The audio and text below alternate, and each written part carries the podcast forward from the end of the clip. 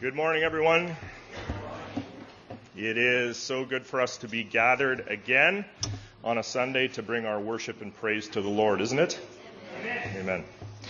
Let's pause to address our Lord, pray to our Lord once again for his blessing over the word. Our Father in heaven, you taught us in your word to think on, meditate on things that are true, honorable, just, pure, lovely, commendable, excellent, worthy of praise. And we need your help this morning, Holy Spirit, to do just that. Now, there are so many things in our world that are unlovely and not commendable and unjust and impure that we are subjected to like a tidal wave each and every day of our lives. And so, Lord, during this hour, as we open your word, the strange new world of the Bible, we pray your help. Help us to be alert to the things that you are saying to your church. And, Lord, we pray also for transformation this morning in our hearts and in our lives. May we not leave the doors later unchanged, but rather changed because you have been with us in this corporate time of worship. We pray in the mighty, the powerful name of Jesus Christ. Amen.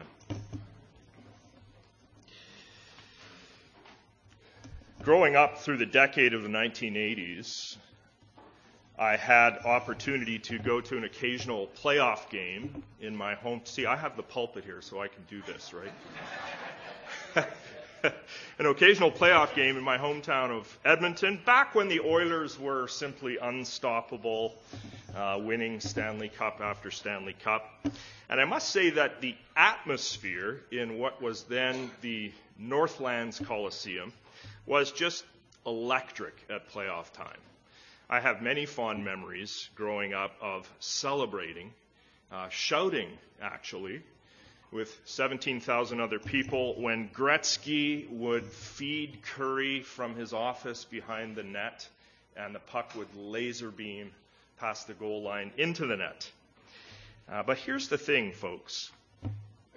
I don't want to talk about hockey very long this morning. When you stop to think about it, what really was the loud shouting about in that instance? As my wife likes to remind me, the shouting, she's not much of a hockey fan, the shouting and the hollering was about nothing more than a small rubber disc traveling past a painted line. That's all. What if you were, say, trapped hopelessly under the power of evil and the judgment of a holy God was over you? And someone came along and offered himself in your place as a sacrifice to pay for your sins so that now you were forgiven by your Maker and put back into right relationship with him and given eternal life. Would that be a better reason to shout for joy than a little piece of rubber advancing over a goal line? The psalmist in our psalm this morning, which is Psalm 95, I hope you have your Bible open, he begins his psalm by inviting you and I, inviting the worshiping community to shout vocally because of God, because of who God is and because of what God has done. So if you're a person that feels like shouting this morning, go ahead, because in doing so, you will be acting in line with the first verse of Psalm 95. The psalmist says, "Oh, come," or we could render it, "Come on. Let us," what? Now that word "sing" there in the English Standard Version, and I think in the NIV, is a little too vanilla. It's a little too weak when you look at the original Hebrew here, because the verb that we find as Psalm 95 opens is a verb that means, listen, to shout with joy, to proclaim with shouts of joy. Once again, to shout with joy, to proclaim with shouts of joy. This is about vocal, out loud enthusiasm, as Psalm 95 opens. It's about verbally and vocally and loudly and enthusiastically celebrating the Lord together in a corporate worship setting. Derek Kidner, in his lovely commentary on the Psalms, says that this is about, and I love this phrase, unashamed enthusiasm. Unashamed enthusiasm over God.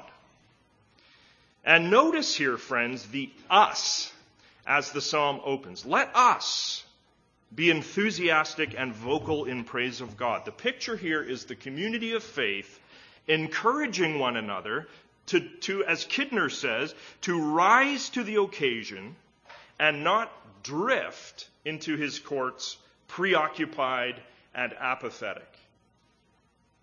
When you came into the building this morning, did you take time to encourage someone to come and worship enthusiastically? Did you do that?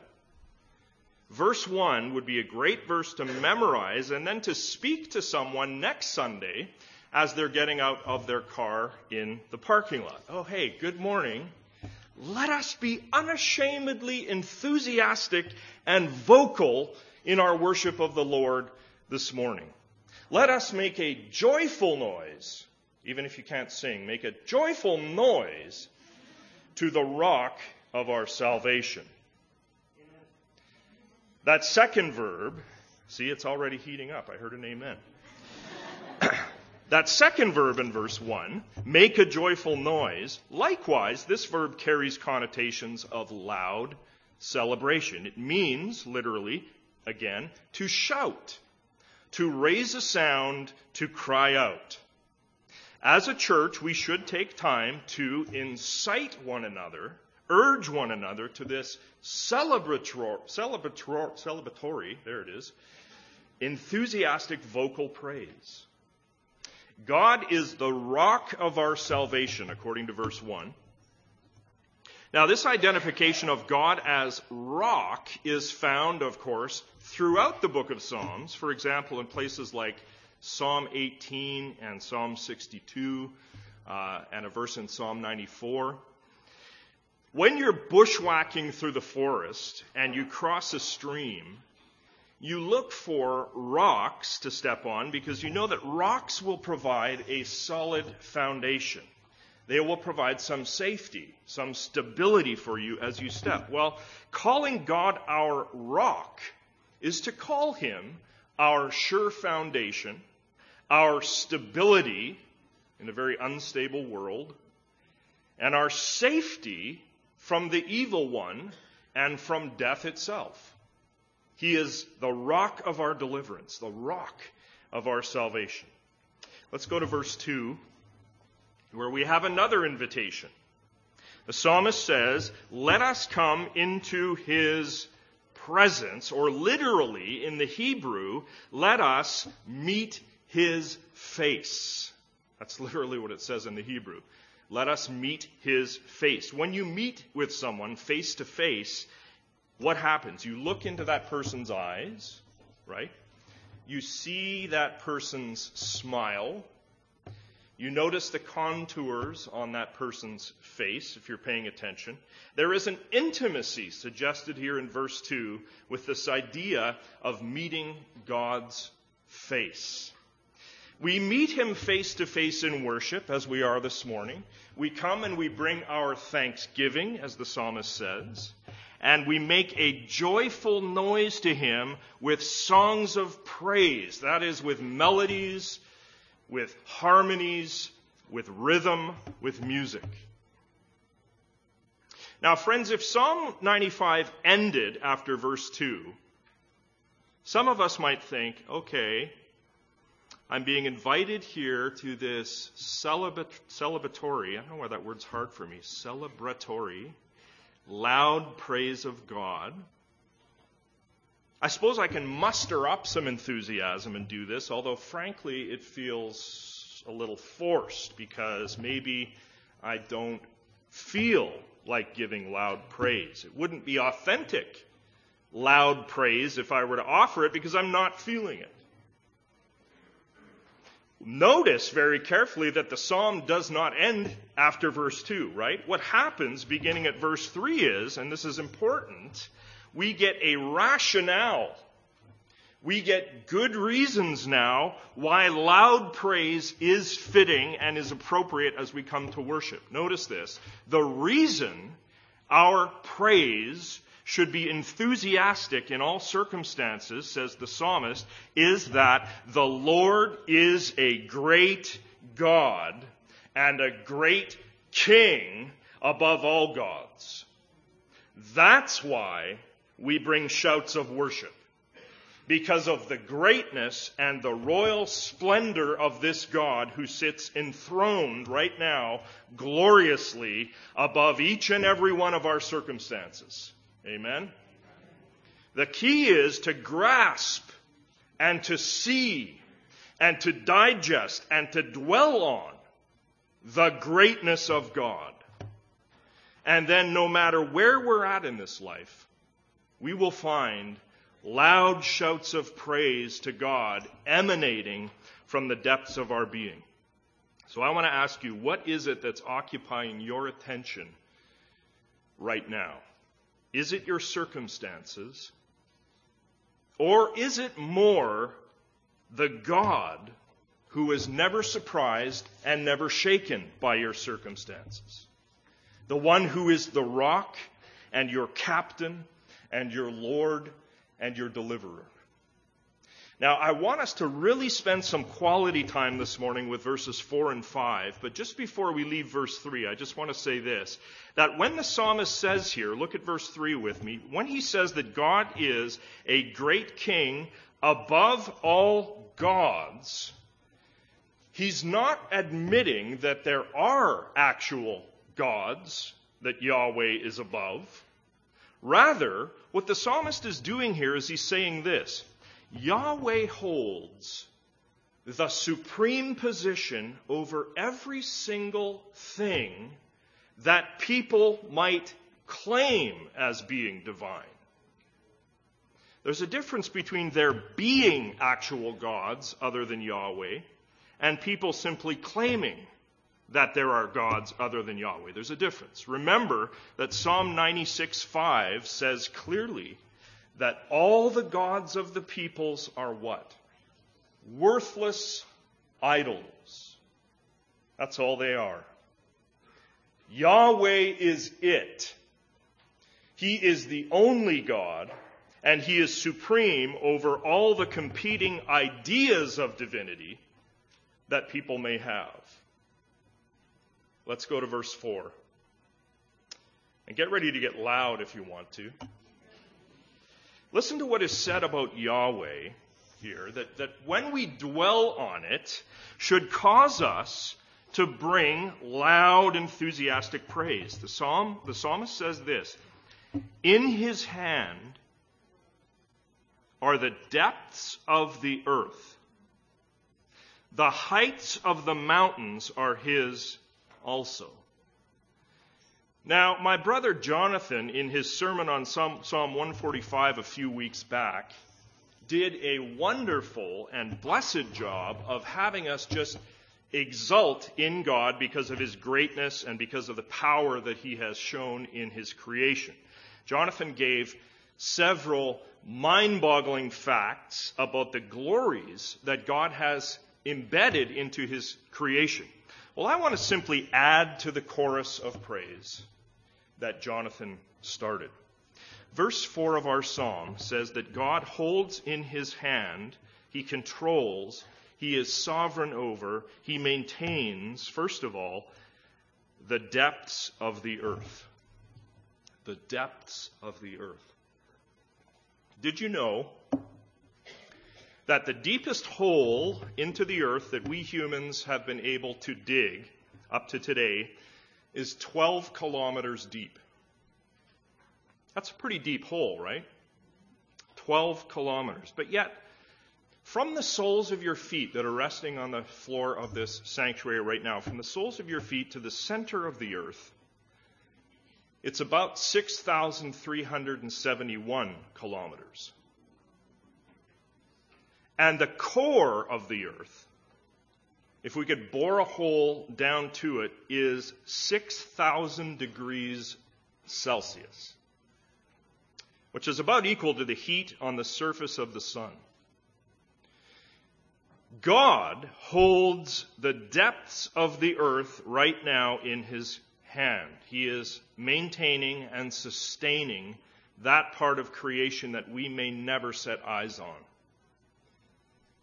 I don't know about you, but I think there's something that makes your heart beat faster and something that takes your breath away when you consider the magnitude and the terrifying, I would use that word, the terrifying awesomeness of God's creative power.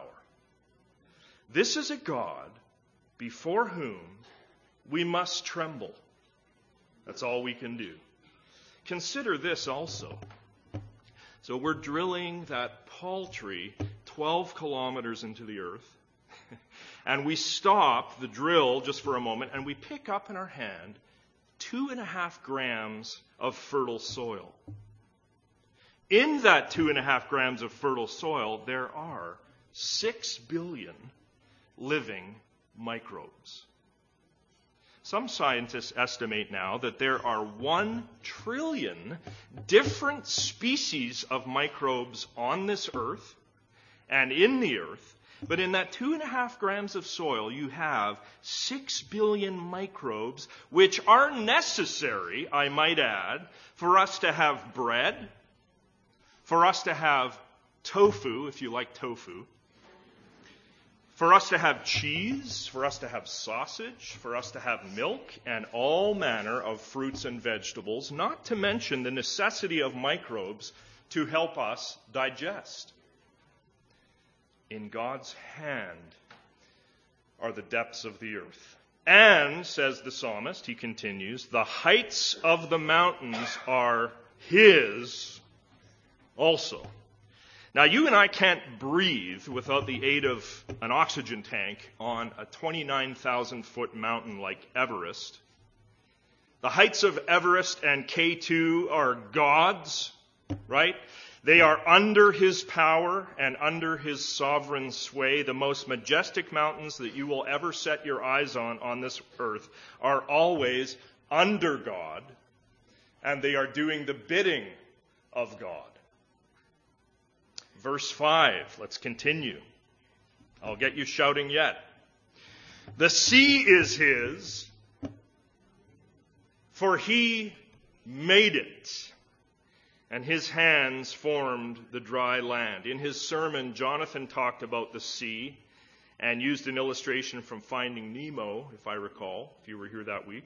Let me add to the course of praise. Did you know that there are 1,386,000,000 cubic kilometers of water on Earth? Water obeys God. Water sustains life on the planet. Water acts as an astonishing conduit for solar energy all the way around the globe. The sea is God's, for he made it. And in that mass of water on this globe lives a creature called the blue whale. Baby blue whales, I was reading this week, baby blue whales gain, listen to this, they gain an astonishing 198 pounds per day in their first year. Can you imagine? We need a underwater aquatic Atkins diet, maybe? I don't know. 198 pounds per day in their first year. At full size, blue whales can reach a length of almost 98 feet, weighing as much as 20 tons. And the blue whale is the loudest animal on Earth. Did you know that? Its sounds can reach 185 decibels, which, just so you know, is as if you were standing beside a rocket on takeoff. It's believed that the 185 decibel cry of the blue whale can be heard, get this, up to 1,600 kilometers away by other blue whales. And the psalmist just says, the sea is his, for he made it. This psalm, so far, friends, is beckoning us toward a higher, bigger vision of God than we have. We need to understand that the God we've come to worship today is not manageable. Amen? Amen. This God rules the world with a power that is as terrifying as it is astonishing. This is a God who will not be manipulated. I hope you know that this morning. The pastor A.W. Tozer wrote a book that I think it deserves to be on all of our bookshelves called The Knowledge of the Holy. Some of you may already have that little book. And in that book, Tozer encourages the church toward a higher vision of God. We need to have a higher vision of God. He says this, so necessary to the church is a lofty concept of God, that when that concept in any measure declines, the church with her worship and her moral standards declines along with it. He says, the first step down for any church is taken when it surrenders its high opinion of God. The heaviest obligation lying upon the Christian church today is to purify and elevate her concept of God until it is once more worthy of him and of her, of the church. Tozer continues, in all her prayers and labors, this should have first place. We do the greatest service to the next generation of Christians by passing on to them, undimmed and undiminished, that noble concept of God which we have received from our Hebrew and Christian fathers of generations past. I like that. Let's go to verse 6. Yet more invitation is given to us here. Verse 6 says, O come, or this verb we could render, come in. That's literally what it says. Come in. That is, come in to the sanctuary, I think is the picture here, for corporate worship. Come in. Let us worship and bow down. Let us kneel before the Lord our Maker. What I want us to notice in this verse is the physicality of worship. That is, how the human body gets involved in worship. In the first couple of verses of the psalm, we were invited, weren't we, to use our voice to praise God. Now in verse 6, we are invited to use our physical bodies in worship. Did you know that worship is physical and not merely spiritual? Why? Because we are whole people. That's the way the Scripture understands us. We're not just spiritual. We are physical, and we will be in the glorified state. Amen? We are whole people. And so we have three verbs in this verse that call us to engage physically in worship. The first verb is that word translated into English as worship. Now, in the Hebrew, what this verb suggests is quite literally bowing down low to the ground with our bodies. An appropriate gesture of submission to the God who is being described in this psalm. The second verb here is translated bow down, which acts as an intensifier of the first verb. And then the third verb, notice, is kneel. Kneel before Yahweh our Maker. Bend your knees and sit yourself on your knees before this God who has microbes and the earth's core in his hands, who made water, who is the king over Mount Everest, who made us. That's the only appropriate thing to do in the presence of such a king, is to kneel, to bow down.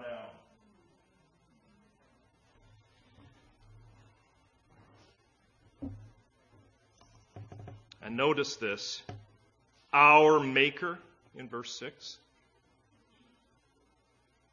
He made each of us.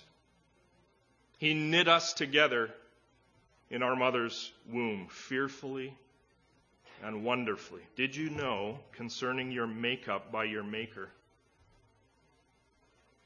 that as you look up toward the front right now, there is a physical reaction happening in your retinas from light energy, which in turn is sending nerve impulses to your brain so that you perceive pictures of what you're looking at. And all of that is happening instantaneously without you even having to think about it. The Lord our Maker. And did you know that the same brain that right now is processing sight is also able, think of this, also able to fill in the details of your peripheral vision, even when you're not looking directly at something? The Lord our Maker. And all the while, the same 3 or 4 pound brain that's doing all of that is holding your past experiences, your memory, your future hopes, your emotional life. The Lord our Maker has done this. This is the same God who is causing you right now to live and breathe and have consciousness in a universe that is so delicately balanced and fine-tuned that by one estimate, for this particular universe to be here, listen to this, the odds are the same as winning a 1 in 1 trillion chance lottery, not just once, but 27 times consecutively. The Lord our Maker. Glory to God. Now notice what happens with all these lofty thoughts of God in mind. Watch where the psalmist goes next in verse 7. Look at your Bible. In musical terms, we want to use musical terms. It's like if the psalm started at triple forte, right? Really loud and raucous. Now there's a notable decrescendo of sorts down to a mezzo piano section, a section where we should be quieted into reverent awe over what the psalmist says next. Listen to what he says. He says, for he is, that is, the one we've been talking about, right? This great God is what? Our God. And we are the people of his pasture and the sheep of his hand. Blessed be the Lord. The psalmist is saying here, notice, wonder of wonders. He's saying that we, you and I, the marginalized worshiping community, which is what we are in this day, we are in a special relationship with this stupendous, mighty God. We are the people of his pasture and the sheep of his hand, this God that awes us so much with his sheer creative power. He is the one who has condescended to care for us as our shepherd. Amazing fact. What has God said to us, to his people? He said this, I will walk among you and will be your God, and you shall be my people. Well, look, friends, if Psalm 95 ended there, after that first sentence in verse 7, it would be a sort of beautiful Hollywood ending, wouldn't it? It would be a happy ending to this great praise-inducing psalm about God's greatness. And we just simply turn the page and go on to Psalm 96. But Psalm 95, we notice, doesn't end with the first sentence in verse 7. It goes on. And what follows is a real turning point in the psalm. Notice this. The mood now changes quite dramatically and very suddenly. Now, instead of being encouraged to make loud noise to God, as we were at the beginning of the psalm, now we are encouraged at the end of verse 7 to be quiet and to listen to God, to hear his voice. It's hard to hear his voice when you're loud and when you're chattering. The psalmist says, today, if you hear his voice. Now, I want to ask you a question. What day is it today? It's Sunday, yes, but it's today, right? It's not tomorrow yet, and it's not yesterday. It's today. Right now is today. It's always today for us, right? The psalmist is talking to you, and he's talking to me in a sort of perpetual right now in this psalm. He says, today, on this 20th of August, 2017, if you hear his voice. If you hear the voice of the glorious one that we've been describing in this psalm, do not listen. Don't look at anybody else. Look at yourself.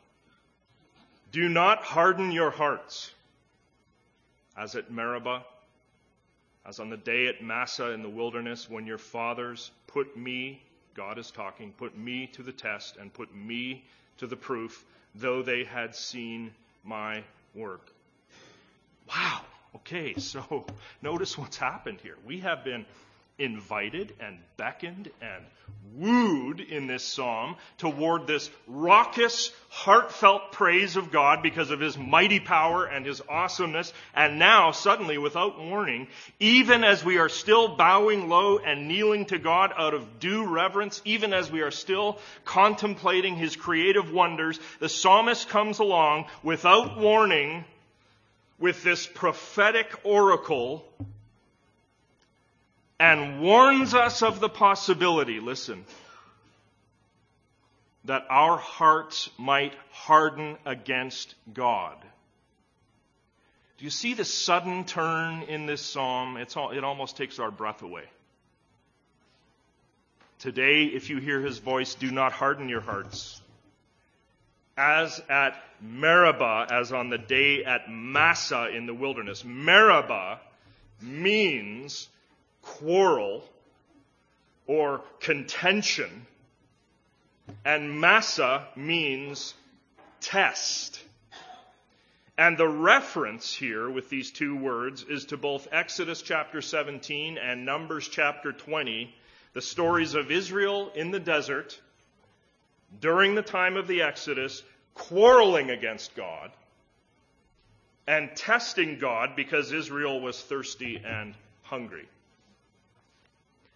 Now listen, friends, even though Israel had witnessed God's awesome power in the plagues, even though they themselves had experienced for themselves his delivering power at the Red Sea, they still grumbled and murmured against God in the wilderness. They still hardened their hearts indeed. They became stubborn and strong-willed against God. They closed their hearts to trust in God.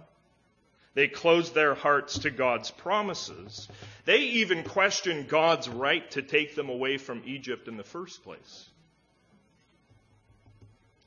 God says here to us in Psalm 95:8, the hardening of the heart, this refusal to hear and to obey and to trust God, can happen to you, worshiping community, and I'm warning you about it. And God gives us this warning, I need to emphasize again. He gives it smack dab in the middle of a psalm that began by inviting and calling us to heartfelt, physical, boisterous worship. He gets our attention here today, does he not? Right in the midst of our corporate worship. God continues in verse 10. Verse 10 is why we need to read our Bibles, to get rid of the sort of the Christianese that a lot of us like to throw out. Let's know what God says. He says, for 40 years, I what? I loathed an entire generation. This is God talking. I loathed that wilderness generation. Perhaps a slightly better translation that's been suggested here by several commentators would be this. For 40 years, I was disgusted with. That comes closer to the Hebrew. I was disgusted with that generation. Yes, God can be disgusted with people. Did you know that? When people rebel against him, when people develop stiff necks toward him, and when they make their own self-will the Lord of their life, instead of him being the Lord of their life, I was disgusted with that generation, and I said, they are a people who go astray in their heart, notice that, and they have not known my ways. Notice that phrase there, go astray in their heart. The people that God is talking about here had gone astray, hadn't they, in the wilderness for 40 years. In a geographical sense, they had wandered all over the place, but parallel with the physical wandering was the wandering in their hearts. There were people who strayed in their affections. They were people who strayed in their decisions and strayed in their willingness to obey, even as they were physically straying through the wilderness. Therefore, says God, as the psalm ends, I swore in my wrath, they shall not enter my rest.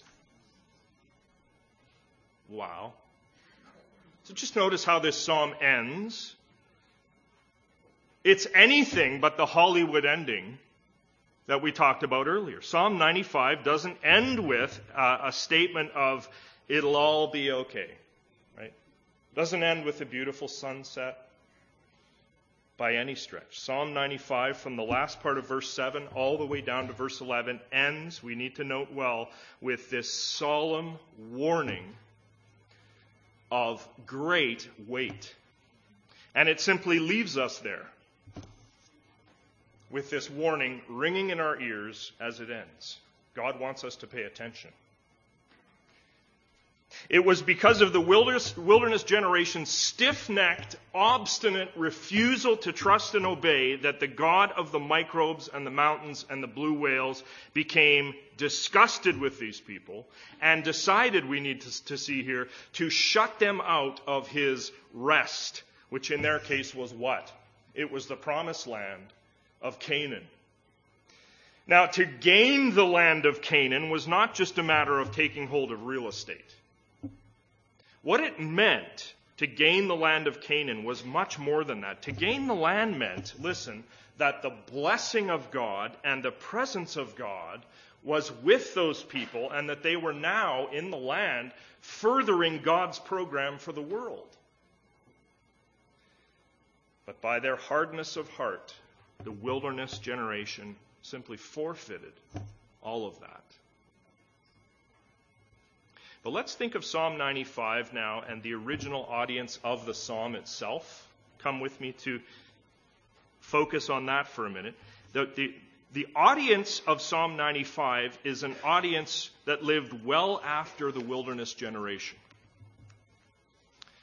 The writer of Psalm 95 is writing to his own community. And from the indications of the psalm, the community was probably the pre-exilic community. That is, the community of Jews who lived in the land during the time of Solomon's temple, who had yet to be exiled out of the land because of their own sin and rebellion and hardness of heart. And that exile did in fact happen in 587 BC. But probably this psalm was written and it started to circulate in Israel's worship at some time prior to that exile. The people were invited in the original context of the psalm to come to the temple, there to dwell on the greatness of God and offer God loud, physical, vocal worship. And then suddenly this warning is dropped on them about the hardening of their hearts against God. It had happened to the wilderness generation. It could happen to them. Well, what about us today? Think of it. We have come to church on what day? Yesterday, tomorrow, or today? Today. Today we've come to hear about God to hear about his greatness, to corporately offer our praises to God. And guess what? The today of Psalm 95 still very much applies. The warning to us right now to hear, to heed, to obey, to trust God and not harden our hearts against him. This warning to not go astray in our affections. I've seen it as a pastor. Time and time again, people going astray in their affections and wandering off the path. All of this still applies. Now listen, for us, friends, the stakes are way higher and way greater than they were for Israel, whether the wilderness generation or the pre-exilic community. The stakes for us are the rest that God promises that is still to come in its finality. What is the rest that we are promised? It is the eternal rest of the new heavens and the new earth. To harden our hearts against God in this culture that is inviting us to harden our hearts against God, to do that is to jeopardize our inheritance of final and full rest. Now, if you don't want to take my word for it, let's go over to the New Testament, to the book of Hebrews, chapter 3, and let's hear how the writer of Hebrews brings this warning of Psalm 95 directly into our today. Hebrews 3 starts with 6 verses emphasizing what? Emphasizing the superiority of Jesus when compared to Moses. Jesus is a new and better Moses. But note this, that toward the end of verse 6, it's you and I, isn't it? It's the New Testament church who now come into focus. The church of Jesus Christ here, toward the end of verse 6, is exhorted to do what? To hold fast our confidence, and never stop boasting of our gospel hope. And then, in verse 7, the words might sound very familiar to us by now. It says this: therefore, as the Holy Spirit says. Now he's going to quote Psalm 95. Who wrote Psalm 95? Maybe David, but according to the writer of Hebrews, the Holy Spirit did. Right? Therefore, as the Holy Spirit says. We have a human author and we have the divine author. Today, if you hear his voice, does this sound familiar? Do not harden your hearts as in the rebellion. He's talking to the church now. On the day of testing in the wilderness, where your fathers put me to the test and saw my works for 40 years. Therefore, I was provoked with that generation and said, they always go astray in their heart. They have not known my ways. As I swore in my wrath, they shall not enter my rest. What the writer of Hebrews is doing here is he's bringing the warning of Psalm 95 directly into New Testament times, directly into Snowden Baptist Church this morning. He's applying the warning of Psalm 95 to the church. He continues in verse 12. Take care, brothers, sisters, lest there be in any of you, this is a possibility, an evil, unbelieving heart, leading you to do what? To fall away from the living God. Now, if there's any text that challenges my Calvinistic theology, it's this one. But I'm just trying to preach what the Bible says here. Whether I'm an Arminian or Calvinist, it doesn't matter.